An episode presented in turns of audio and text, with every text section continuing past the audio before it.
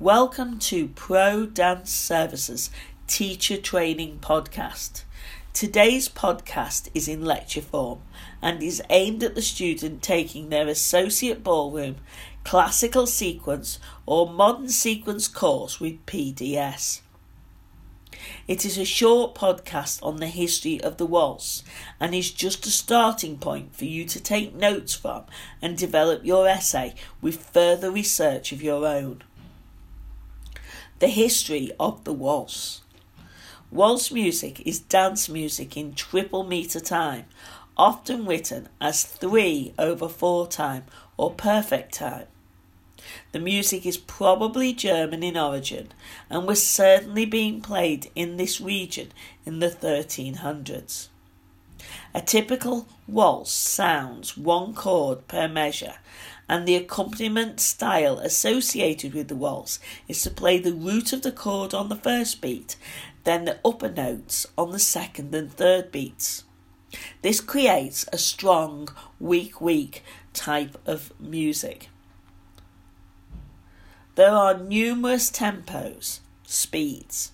For example, within the ballroom world, the Viennese waltz at around 60 bars per minute and the international waltz at 30 bars per minute. There are many waltz dance styles Viennese, international, American, classical sequence, Argentine waltz, as well as countless country and folk waltzes. Then we also have the waltz steps that are not danced to waltz time. For example, the Wedgwood Blue Gavotte, the music is in 4 over 4 time. And in the Boston two step, the music is in 2 over 4 time.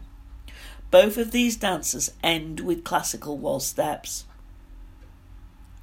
The history, as you can imagine, is very different for each of these styles of waltz but the general consensus is that, like the music, it developed from folk dancers like the French volta and the Austrian stroke German Ländler between the 13th and 18th century. We know from documentation that the embrace of the modern day waltz was being danced in the volta in around 1500. This athletic and controversial dance formed part of a series of court dances known as the Galliards. We also know that the volta consisted of only five steps, with one count held as the man lifted the woman into the air in a leaping movement called the caper. As early as 1592, Johann van Munster described his horror at seeing man, men grasp the lady in an unseemly place and called for the dance to be banned. However, Queen Elizabeth I loved the volta and especially the caper, causing the dance to remain popular in England long after it began to fade in Europe.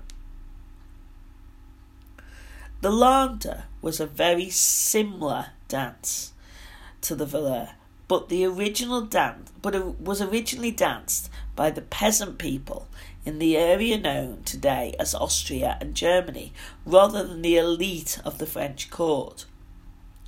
As the Volta became out of favour, the Ländler grew in popularity.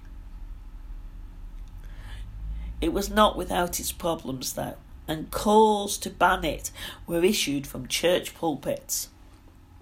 It was not until 1754 that we see the first music for the actual Waltzen appear in Germany, and the 1800s the dance became fashionable in Vienna. It appears in England around 1791 and becomes fashionable in the Regency period. By the 19th and earlier 27th centuries, there are numerous different waltz forms in existence, including, including versions performed in 3 over 4 time, 3 over 8 time, and 6 over 8 time. Dances such as the valse à trois temps,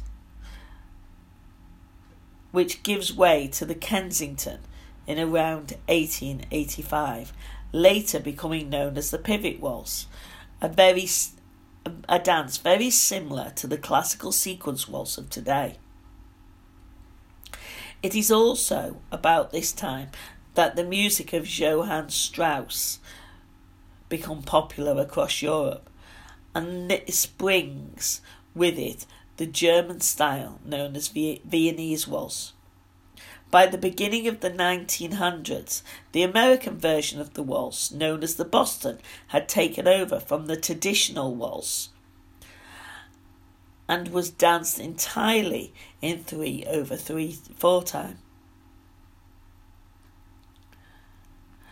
It's not until 1910 that we get the hesitation waltz and then the diagonal waltz in the 1920s both the forerunner of the modern ballroom waltz today. I hope that this has given you a taste for the history of dance and has made you realise that there is not just one way to dance the waltz.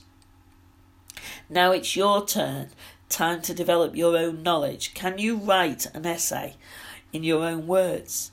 It only needs to be about 500 words on the history of the different types of waltz. Please include where you obtained your information from, though this does not need to be part of your essay itself, but as a section below. We look forward to reading them all.